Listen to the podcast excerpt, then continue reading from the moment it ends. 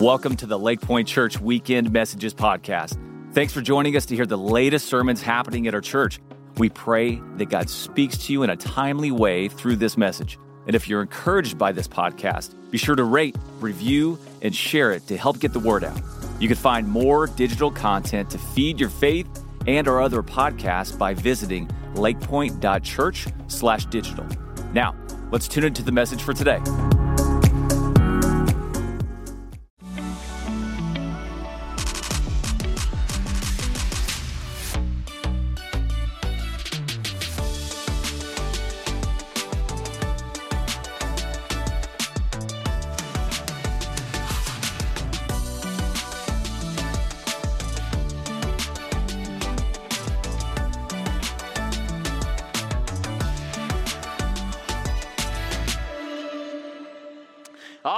To see you guys, Lakepointe family. Now, if you guys got, all right, man, there we go. Uh, uh, yeah, yeah, yeah. Uh, man, let me just say, it's so good to be back with you guys. And I, I do just, let me, I just want to say this. Today is my 39th birthday. All right, man, yeah. And, uh, and so, uh, you know, I know all of you were thinking, man, I thought he was much younger, much younger. Uh, but uh, I, yeah, I do just want to say, man, I am doing what I love to do with the people I love to do it the most on my birthday. And so, man, thank y'all. So I just love y'all so much. Uh, good to be here. If you got your Bibles, head over to John chapter 21. That's going to be today. And uh, while we're turning there, let me put on my leader hat and hit a couple things. Here's why I'm hitting this because I believe that clarity produces unity and that churches move at the speed of unity. So let me hit two things real quick. You just heard in LP News that in two weeks on January 16th and 17th, we are starting at the movies. We are very excited about this. And here's what I want to do. If you're new to Lakepointe and you're like, ah, sounds weird, uh, just track with me. It's our highest attended uh, series of the entire year. And l- let me remind you why we do this because when you lose your why, you lose your way. So here's why we do this because at Lakepointe, we will, here's what we say we will do anything short of sin to reach people for Christ. And in order to reach people we've never reached before, we've got to do things we've never done before.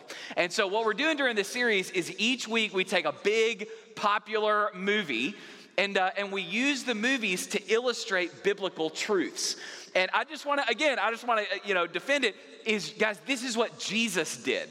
Jesus told stories that we call parables that were popular stories in his culture, and he would use them to help people see spiritual truths. So we're gonna do that. we're gonna have a lot of fun doing it. We're have the lobbies all decked out. Your kids can come and meet all their favorite movie characters at all the campuses on your way in. We got Coke and popcorn for you, uh, you know, uh, every week of the series. It's gonna be a lot of fun. So that's your best chance to invite somebody that doesn't know God yet. That's your best chance all year to invite somebody. So heads up on that. Now, there's one other thing that's happening that week that's kind of a big deal. Let me, let me get it right here at this camera. Guys, that week we are launching our brand new North Dallas campus. Here we go, man. We're excited about it. So we got it, got it rolling right up here. I saw the building uh, this week. Looks absolutely incredible. Now, here's what I'm calling you to do, man. You need to know this. If you're a Christian, God did not just save you and then it's done. He saved you so that He could send you. The Son of Man came to seek and to save that which was lost. And he, caught, he saved you to send you. So some of you guys, like you may have been around Lakepointe. Lake Point is a very missions-oriented church. And you may have seen us doing stuff in other countries or planting churches all across America. And something may have stirred in your family's heart to go, oh man, I would so love to be a part of planting a church in a place that needed to reach people for Christ. But I, but I can't move because of my family and my job. well, have we got an opportunity for you, okay? Because what you can do is you can essentially be an internal church planter, helping us plant a church, plant a campus in a part of Dallas that desperately needs it. So here's what I'm asking I'm hoping that a few hundred, I'm making a very bold, direct ask. A few hundred people from our church that you would commit to being uh, on the, the campus launch team for the North Dallas campus and commit to attending, giving, and serving there for the first six months of that campus launch so that we can get that sucker rolling and, and be reaching people uh, for Christ down there right at the corner of, I can't remember the highways names, I'm, I still feel new to Dallas, somewhere really popular in Dallas.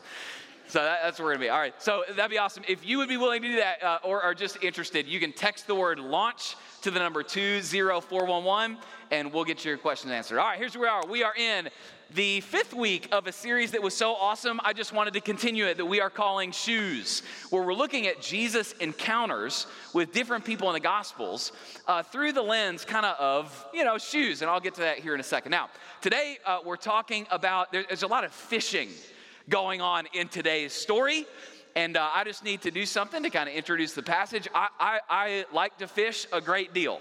Um, there is a pond within walking distance of our house, stocked with these big old largemouth bass.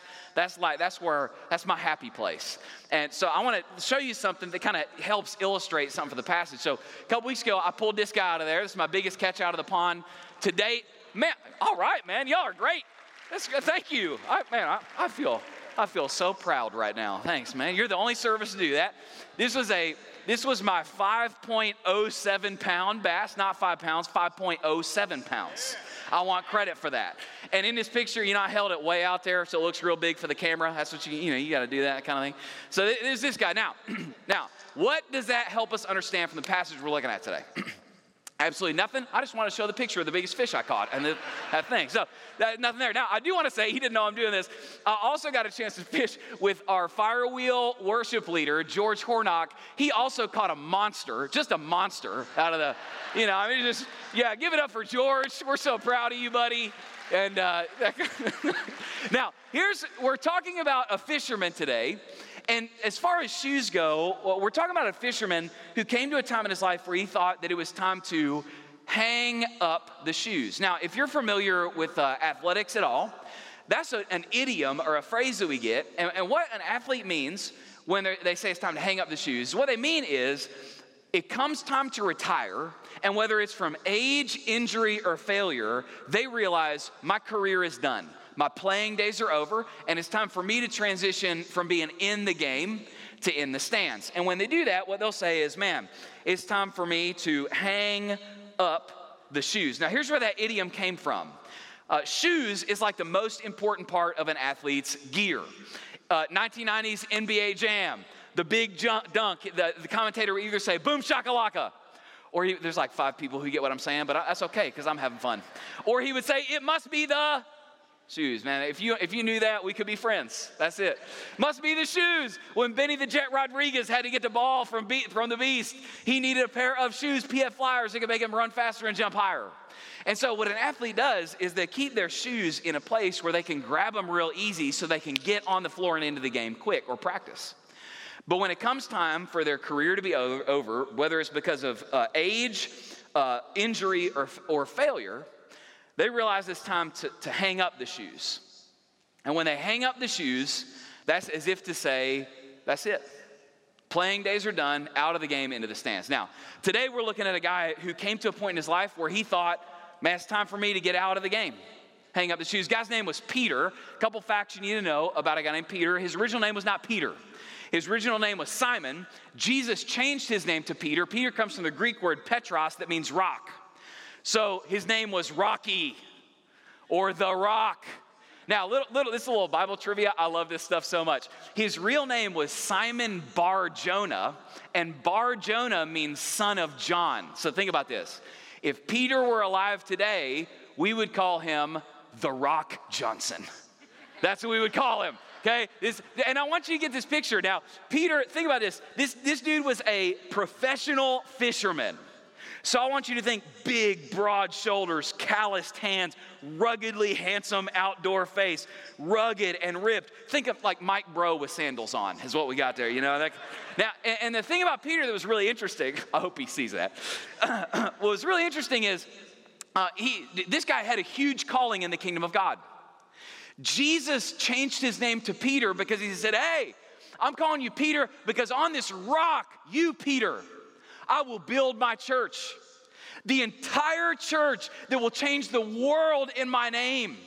That's going to be because of your ministry and your calling. That's your place in the game. Now, what was really interesting is the guy who had the greatest calling also had the greatest failure. I'm going to give you a couple facts now. You're going to need in about five minutes. So, bookmark this in your head. On the night of Jesus' crucifixion, Peter was taken to, it was outside of Caiaphas' house. Caiaphas was a high priest. Uh, Jesus was inside at the trial. Peter was outside around, I'm coming back to this, around a charcoal fire. Bookmark that in your head charcoal fire. And while he sat around that charcoal fire, all these people, they heard his accent and they were like, hey, bro, are you with that Jesus guy that we all hate? And he denied even knowing Jesus, not once, not twice, thrice. Three times he was just like, I don't even know that guy. Hate him. Bible says he called down curses on Jesus. As soon as that happened, Jesus, through his bloody, beaten eyes, looked through the trial room, through the courtyard, over the fire, and locked eyes with Peter as a rooster crowed. And in that moment, moment, Peter internalized his greatest failure, denied his Lord and his calling. Now, right after that, there's something that Peter said a lot of people miss. I, I, want, to show you this. Now, dudes, men in the room, if you're looking for like a Bible verse to memorize, something to put up in your house, something you want to tattoo on your shoulder, this is a great one right here. Peter said this. He said, I'm going fishing. Yeah, that's, that's it, man. Yeah, there's your verse right there. It's, you, babe, it's in the Bible. I'm going fishing. But, but what you got to remember is when Peter said that, he wasn't, it wasn't about recreation for him, it was about occupation.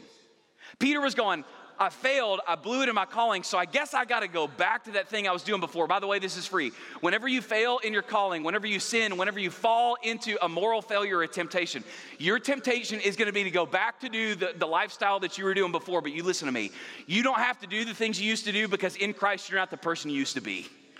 And Peter, in that moment, this, that was his temptation. He's like, man, I guess I blew it so big, I just got to go back to what I used to do before. Now, what we're going to learn today is here's what we're going to learn. The Bible shows us what we can do uh, when we fail. How can we learn from our failures and actually leverage them to be used greatly by God in a way that otherwise we might not have been? So, we're gonna look at, the, at these lessons real quick, and here's where we're going. We're gonna let, man, why do failures happen? What do you do when you fail? The Bible's going to show us this. And then this is the best part of all. I love it so much. what, what does God do when we fail? Okay, all right, here we go. So let's get at it. We got to move pretty quick here. All right, number one, what causes failure? Number one, you just have to understand this. One of the major reasons we fail is that here it is, is, is we overestimate our strengths. It's one of the biggest reasons we fail. In fact, th- this is why Peter failed. Did you know this? Jesus actually forecast to Peter, he's like, bro, you are going to fail. Let me give you a heads up so you got your guard up. And, and watch what happened. This is what it said. So Jesus told them, Tonight, all of you, he said to his disciples, you're all going to desert me. For the scriptures say, God will strike the shepherd and the sheep of the flock will be scattered. Now, watch what Peter says. Peter goes, No way. Even if everybody else deserts you, not me. I'm strong. I'm committed. My faith is strong. You know, I've got courage. Never. And then Jesus gently warns him again hey, actually, it can happen. And watch Peter doubles down. Check this out. Jesus replied, I tell you the truth, Peter, this very night, before the rooster crows, you will deny three times that you even know me. And Peter says, No, he insisted. Even if I have to die with you, I will never, ever deny you. See, we fail. Peter failed. We fail, guys, because we overestimate our strengths. Can I just say something to you? Wherever in your life you think you're strongest, that's where you're most susceptible to failure because that's where you'll let your guard down. Okay, I, am a pastor, I'm also a leader. Can I just give you a little perspective really quick? Many businesses fail not because they were weak, but because they overestimated their strengths and they got complacent. Uh, many armies got defeated not because they were weak, but because they overestimated their strength and they didn't bring enough forces to the battle. Uh, many students flunked tests that they otherwise would have passed, not because they were weak, but because they overestimated their strength and they didn't give it the preparation necessary.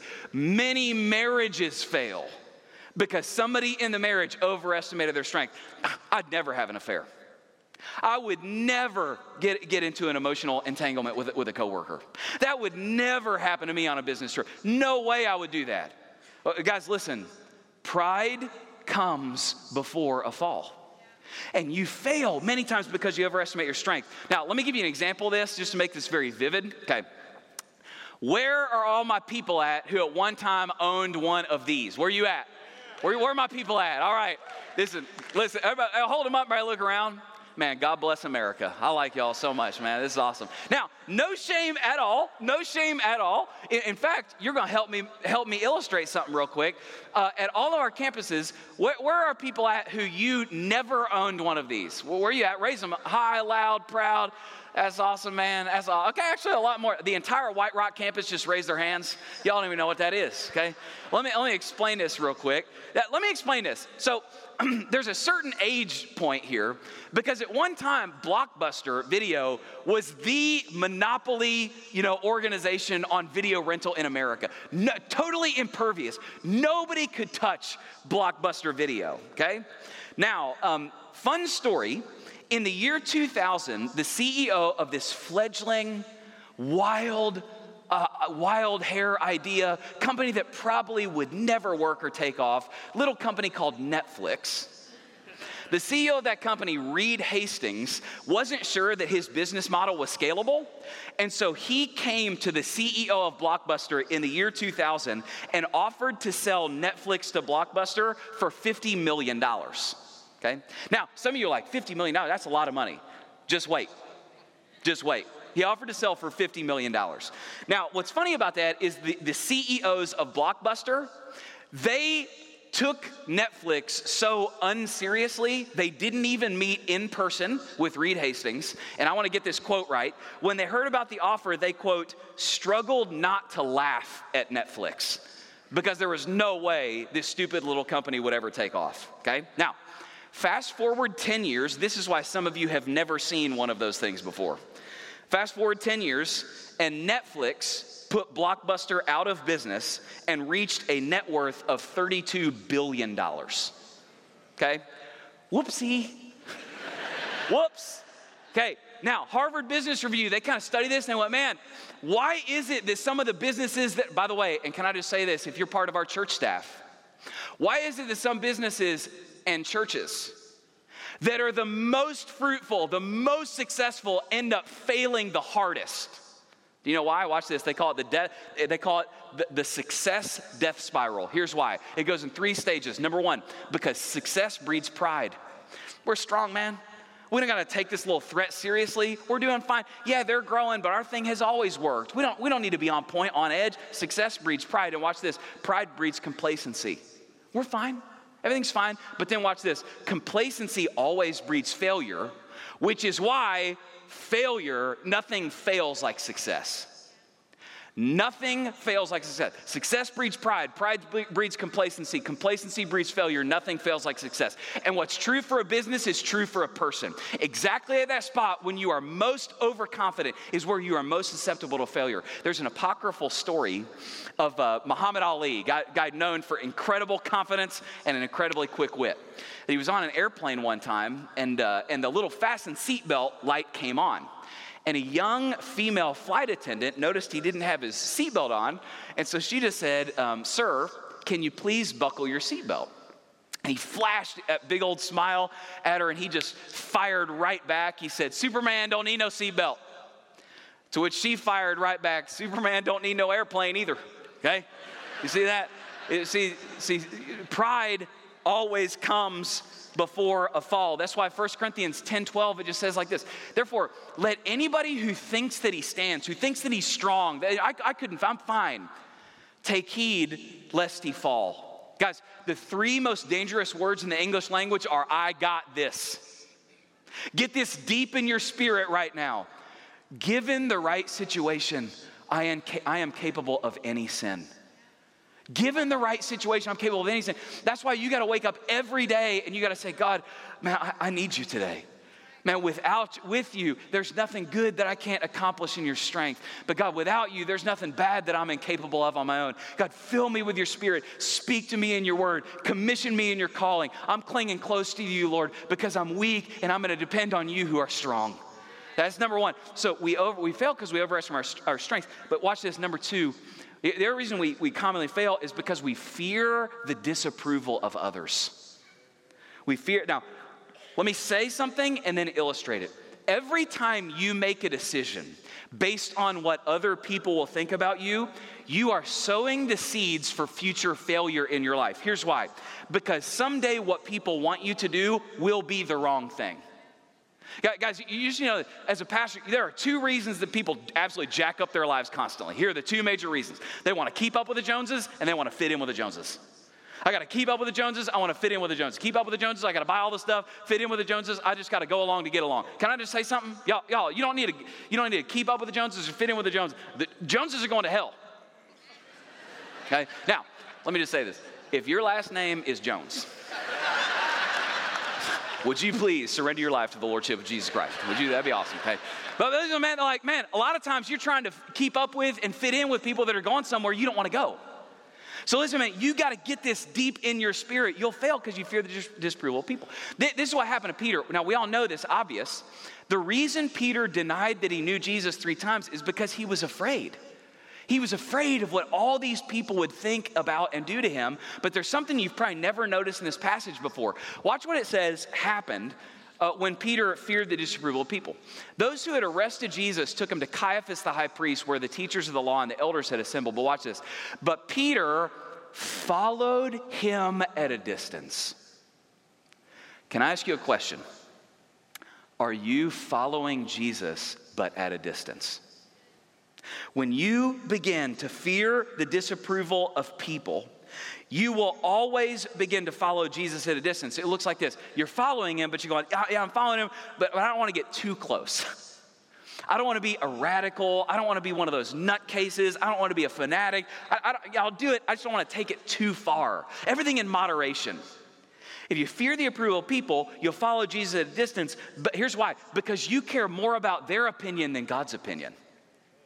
And that's a cliff that you will eventually walk off. Can I just be really honest? The, the younger you are, the more susceptible you are to this temptation. And can I show you something? I, I know this from very personal experience. Do you know what your life ends up feeling and looking like if you live for the approval of people? Here's what it looks like. Your whole life looks like this. Do you like me? Do you like me? Do you like me? Do they like me? Do you like me? Do you like me? Do you like me? Do you like my hair? What about my hair? It could be longer, it could be shorter. Do you like it? What about my hair? I didn't get any comments on my hair today. Do you like how I do my hair? I could put stuff in my hair. I could not put stuff in my hair. People are doing the hard part thing if they're dudes. Do you like it when I do that or do you not like when I do that? Do you want to do that? Do you like my hair? You don't like it? I can change it. What about my jeans? Do you like my jeans? My jeans could be looser. My jeans could be tighter. My jeans are tight enough. You can do it. My jeans. What about my jeans? Do you like jeans? Do you like this? Do you like the brand name that I got on my jeans? Do you like them? I could buy other jeans. What do you guys like? I'll buy whatever you think is cool and you make comments about do you like tighter, looser? People are doing the mom jeans thing again. I could do that. You doing that? What about the flare at the bottom? I could cuff them. What do you want? Embroidery on the side. What do you want me to do? Do you like my jeans? I just want you to like me. Do you like my Instagram post? I worked really, really hard on this caption. Do you like my Instagram post? Yeah, I liked your Instagram post. Why didn't you like my Instagram post? Your Instagram post had 172 likes and mine only had 68 likes. I don't understand. I worked so hard on it. I follow you. Why don't you follow me? Will you please? Do you like my Instagram post? Hey, hey, hey, bro, I texted you. Do you like me? I texted you. You haven't texted me back. It's been 17 minutes since I texted you. You haven't texted me back. It's, I literally looked 17 minutes. And when I texted you, there were bubbles. There immediately popped up bubbles, and the bubbles are gone. What happened to the bubbles? Do you not like me? Why don't you like me? What, do you? What? I need you to like me. Do you like me? Do you like me? Oh, hey, hey, hey, hey. Do you like it when I support that cause? Oh, you don't like people who support that cause? Okay, I won't support that cause. Oh, you only like people who support that cause. Okay, I'll support that cause. I'll fly that flag. I'll post that hashtag. What do you need me to do? Do you like me? I'll do whatever you like. Do you like me? Do you? Oh, oh wait. Do you like that I'm a Christian? Do you, do you like that? Do you, oh, oh, oh, you don't like that I'm a Christian? You, you don't like, you don't like, well, I don't have to be a Christian all the time. I can just be kind of a Christian some of the time. Do you like me? I can just keep it on the way. Do you like me? Do you like me? Do you? And all of a sudden, you're following Jesus at a distance. So, guys, you got to settle this deep in your spirit. Whose opinion matters more to you, people's or God's? And you got to figure this out deep in your spirit right now. Whose disapproval do you fear more, people's or God's? Yeah, can I just tell you something, man? Like, let me be really honest, man. There's a few lessons I've learned, some hard, some easy, from pastoring large churches and, and, and, leading larger groups of people. Can I, just, can I just tell you one lesson I've learned low these many years of talking to large groups of people? Can I just tell you something? You can't please everybody. You can't please, no matter what you do, you will never have a 100% approval rating in this life. You can't please everybody, but listen to me, you can please God. You can please God, and that's the only one that matters. So listen, you got to decide right now am I going to be a person that lives for an audience of one? Now, here's a big question. Great, that's what causes it. What do you do when you fail? When the divorce happens that you said was unthinkable? When you fall into the addiction that you promised would never happen to you? When the moral failure takes place, when the career blows up, what do you do when that moment comes? Three things we learn from this, this passage. I'm gonna be really practical because a drowning person doesn't need the Greek word for life jacket, they just need you to throw them one, okay? Here we go. Number one, you, you gotta do this. Three steps. You get, listen, guys, you gotta grieve the failure. You gotta grieve. Peter grieved the failure, all right? Now, let me, I'm saying this because Christians in general are terrible at this. I mean, and we got Bible verses for why we're terrible at it. So here's what a lot of people do a lot of people, they repress their grief, they deny it. Oh, it wasn't that big a deal. You'll quote Bible verses about oh, just light momentary affliction, not worth comparing to the glory that will be revealed in me. I'm forgetting what lies behind and pressing forward to what lies ahead. I'm just, you know, I'm not thinking about it. They repress it. Now, some people, they don't repress it, they suppress their grief. Oh, I'm not to think about it. Man, I'm, I'm fixing my mind on things above. Choose joy. Okay? Now, Peter didn't repress his grief and he didn't suppress his grief, he expressed his grief. Check, check this out. Oh, watch, actually, it's down here. Uh, Matthew 26. Immediately a rooster crowed. Then Peter remembered the words Jesus had spoken. Before the rooster crows, you will disown me three times. Watch this. And he went out and what? And he went out and wept bitterly. He grieved the failure. Guys, grief is a painful emotion, but it's a helpful emotion because grief gives you the gift of acceptance. We don't like grief, but listen to me. Here's the truth. With our grief, if you don't let it out, you will act it out. Okay? Here's my if I were to take a can of Coke and shake it up real big, big tumultuous life situation, and then put that can of Coke in a freezer and close the freezer without opening it, what would happen to that can of Coke? It'd explode. It would explode and all that energy would come out sideways. Okay, now watch this. If you don't let your grief come out uh, the right way by expressing it, it will expl- come out sideways through failure in your life. And there's a lot of people who the real reason that they had an affair, they fell into, into an addiction, they developed a problem with rage or workaholism, those were secondary issues. The real issue was they had undealt with grief and pain that they were not expressing and grieving. And all those things the affair, the addiction, the rage, the workaholism that was just their drug of choice to distract them from the pain that they would not face. So you've got to grieve the failure. Here's the other thing about this, guys if you don't grieve failure when it happens, you'll never learn the lessons that God wants to teach you through your failure. See, see some, some of you, here's the deal. You, you started walking with Jesus 22 years ago. But can I be really honest? You are not a 22 year old Christian. You've been a one year old Christian 22 times because you never pause and grieve and learn the lessons from the failure that happened in your life. Okay, so number one, you got to grieve the failure. All right, now number two, check this out. It's just this may sound like a commercial, but it's in the Bible. Is you got to let your life group support you. this is what Peter did. Peter let his life group support him. Uh, you think about this. When Jesus started his ministry, the first thing he did was he grabbed 12 dudes formed a life group, and lived his entire life with those 12 dudes.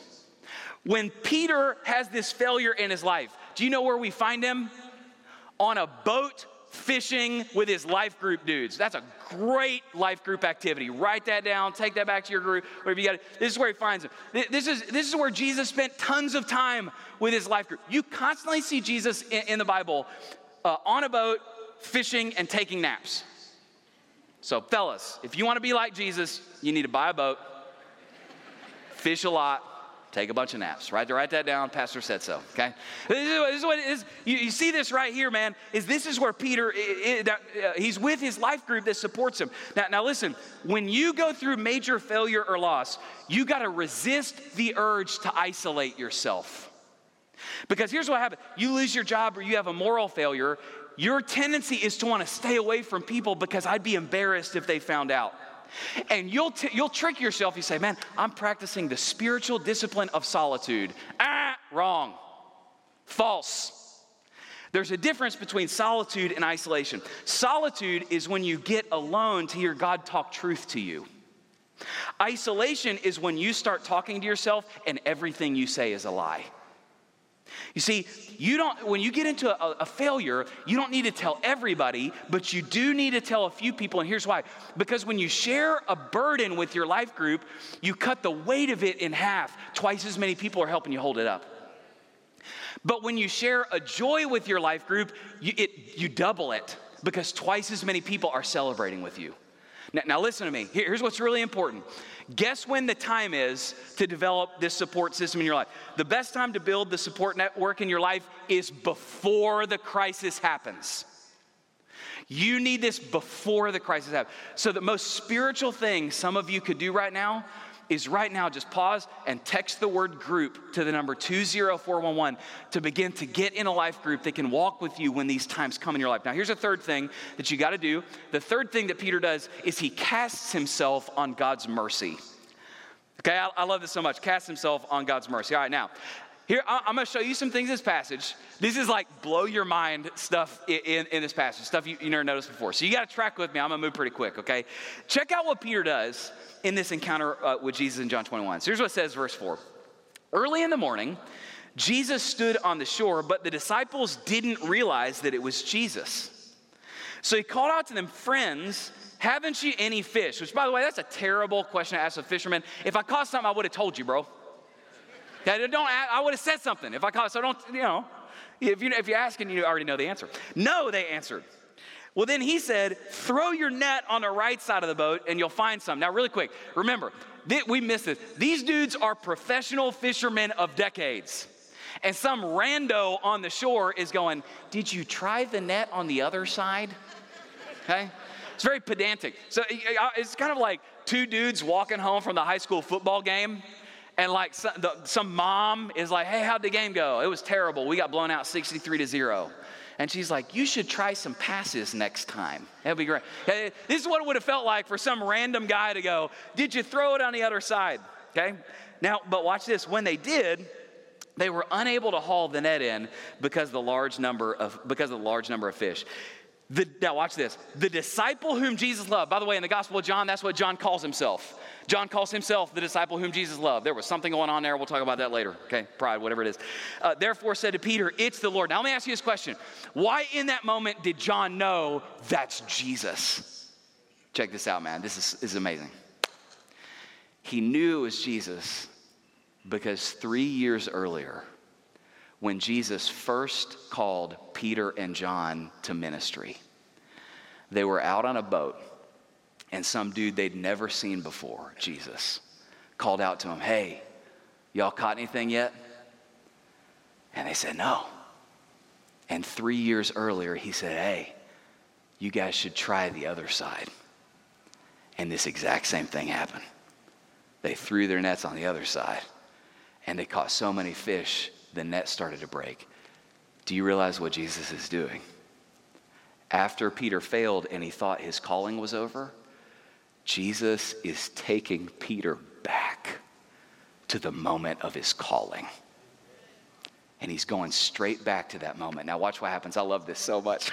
it's one of these like raw moments of the Bible. So, Peter realizes what's going on. Now, check this out. When Peter heard that it was the Lord, he put on his outer garment, for he was stripped for work. I don't know why he was fishing buck naked. He was doing that. So then he goes, Hey, man, but, but watch this. He's so overcome with emotion, he's not thinking anymore. So, he puts his clothes on and then he jumps in the water. So he jumps in, and then I love this so much. He starts swimming, but then verse 8 says, The other disciples came in the boat. One of the other gospels tells us the boat reached the shore before Peter. So this is awesome. Peter puts on his clothes, jumps in the water, starts swimming. All the other apostles are like, bro, you could have just stayed with us. Like, we're all going to the same place, man. They beat him there to the shore, and that's where he's right there. And then it says, the other disciples came to the boat, uh, for they were not far from the land, about 100 yards off. Now, let me just tell you this. When I betray somebody in a relationship, my temptation is I, I want to avoid them. But Peter launches himself towards Jesus with everything he has. Do you know why?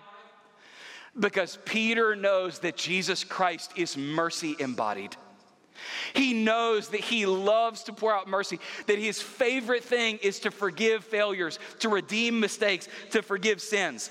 So he launches himself towards Jesus. Every now and then, like I'll hear somebody say something like this. They'll go, Hey, Josh, I could never believe in a God that sends people to hell.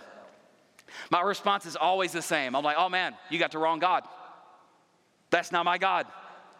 My God does everything in his power to keep you from going to hell. Actually, like my God loves you so much that he sent his only son Jesus to die on a cross so that nobody would have to go there. In fact, the Bible says that God is willing that none should perish, but that everyone should come to a knowledge of the truth. So my God loves you so much that he's going, if you want to go to hell, you're going to have to step over my dead body to get there. That's how much Jesus loves you. Jesus is mercy embodied. And so Peter's like, he's hurling himself towards Jesus. And listen to me, guys, this is not to say that sin's not a big deal. Sin is a big deal. It's a really big deal. It's such a big deal, the Bible says that every sin deserves to be punished by death. And it was the death of Jesus Christ on a cross. Sin is a big deal. And yet, simultaneously, no matter how grand your sin is, it pales in comparison to the shed blood of Jesus Christ on that cross and his ability to forgive every sin you've ever committed. So listen to me, man. This is not permission to stay in your sin. In fact, when you understand that Jesus was crucified for your sin, you want, you are changed on the inside so that you want to get out of it because you understand, I don't got to do the things I used to do before because in Christ I'm not the person I used to be before. So G- Peter, he casts himself on the mercy of God. Do you guys know what this looks like? Some of you, I'm preaching to people who the divorce happened this week, or the kid left home and left the faith this week or the career blew up, or the bankruptcy happened this week. Do you know what it sounds like to cast yourself in the mercy of God? It sounds like this. You say something like this you say, God, I can't believe it, but I blew it. I did. I totally did exactly what you said not to do. And actually, I did it for like the thousandth time. And so, God, like, I'm just saying, like, I need a fresh start. I don't deserve it. God, I haven't earned it. Nothing I've done could make me worthy of it. But your word says that you're loving and that you love to show mercy. And so, God, I'm just asking you to do what you love to do. Would you please give me a fresh start? And every time, God's answer is yes. Every single time. Watch this. I love this so much. Watch what Jesus does uh, when Peter casts himself on his mercy. All right, now, I told you at the very beginning of this sermon to bookmark the words charcoal fire in your head, all right? So check this out, all right? When Peter, when Jesus comes back to Peter in John 21, check this out in John 21 9, they get to the shore and it says this when they got out on land, they saw a, there it is again, a charcoal fire in place. Now, I want to illustrate this real quick. They saw a charcoal fire in place. Now, there are only two places in the Bible where a charcoal fire is mentioned. One of them is when Peter denies Jesus. This is the second time. Only two mentions in the entire Bible. Now, you got to understand some things. One, you got to understand that the Sea of Galilee was 75 miles away from where Jesus was crucified and where Peter denied him. So, number one, Jesus walked 75 miles just to come find Peter, all right? So then Jesus finds Peter and he's fishing on the Sea of Galilee, but the Sea of Galilee wasn't a sea, it was actually a lake. So Jesus finds Peter at this point on a lake. He finds Peter at the lake point. Okay? And he finds him right there. And he takes him right back to a charcoal fire, the exact place of Peter's greatest failure where Peter had denied Jesus not once, not twice, but three times. And Pete, Jesus starts asking Peter questions. He goes, Hey, Peter, over the charcoal fire, he goes, Hey, Peter, do you love me? And Peter's like, Yeah, Lord, you know that I love you. And Jesus says, Then feed my lambs. Get back in the game. More ministry for you to do. And Peter says, uh, uh, He said, Okay, yeah, yeah. Uh, Jesus asked Peter a second time, Peter, do you love me? Peter goes, Lord, you know that I love you. Yeah. And he says again, then feed my sheep. A third time, Jesus asked Peter, Do you love me? And I think it's in that moment that Peter goes, Okay, okay, okay. I see what we're doing here. I denied you three times, and that was the failure that I thought took me out of ministry. And now you're asking me this question three times, and you're reinstating me into ministry. Do you know why, why Jesus did that? You know how, like, when you're around a fire, there's this smell. And you know how smell can just like take you back in a second? If I smell old plywood, I am back in the attic of my grandfather's farm in upstate New York, just like that. Um, if I smell molasses, I'm at Grandma Howardson's house, she's cooking cookies on Christmas morning. And Jesus did not want Peter for the rest of his life, every time he smelled the smell of a charcoal fire, to associate it with his greatest failure. He wanted him to smell it and remember Jesus' eyes telling him, You're still in it. I'm redeeming this thing for you. Your game's not over. And what he was saying to Peter is he was going, Hey, Peter, I'm going to take the moment of your greatest mess, I'm to turn that into your message. I'm to take your trial, that's to become your testimony. And the place of your deepest misery, that's to be the place of your greatest mi- ministry. So he was saying, Hey, Peter, let's get back out there and you tell everybody everywhere that I can forgive anybody and redeem anything. It's not over. It's not time to hang them up. Peter, get back out there and lace them up. I've still got a purpose and a calling on your life. Now, listen, that's true for you for you, some of you, what God's gonna do is He's gonna take your mess and make it your message. He's gonna take your trial and make it your testimony. He's gonna take your deepest misery and make that the thing that is your greatest mi- ministry because if you cast yourself on the mercy of God, He will always give you a fresh start. And so here's what I'm asking right now I'm, I'm asking you to like to do that casting today. And so right now, um, at all of our campuses, could, would you just pray with me, please? And right now, would you bow your heads and close your eyes? And Heavenly Father, um, I'm asking right now that you would meet people in their places of greatest failure and misery, and that you would remind them that you would supplant their disgrace and replace it with grace. And that all those failures, they would no longer be triggers to remember their shame, but that every time that failure comes back to their head, it would be a trigger to remind them of the grace, mercy, and forgiveness of God. That your redemption has happened and that they do have a hope and a future. So, God, would you please do it and commission your people in power uh, for great ministry, for the, the name and the fame of the crucified, risen Jesus Christ. Amen and amen. Amen, amen, amen. Thanks for listening today. For more biblical teaching and worship, join us for our Church Online live weekend services on Saturdays at 5 p.m. and Sundays at 9:30 and 11 a.m. Central Standard Time. For more information about all the digital ministries of Lakepointe, visit lakepointe.church/digital.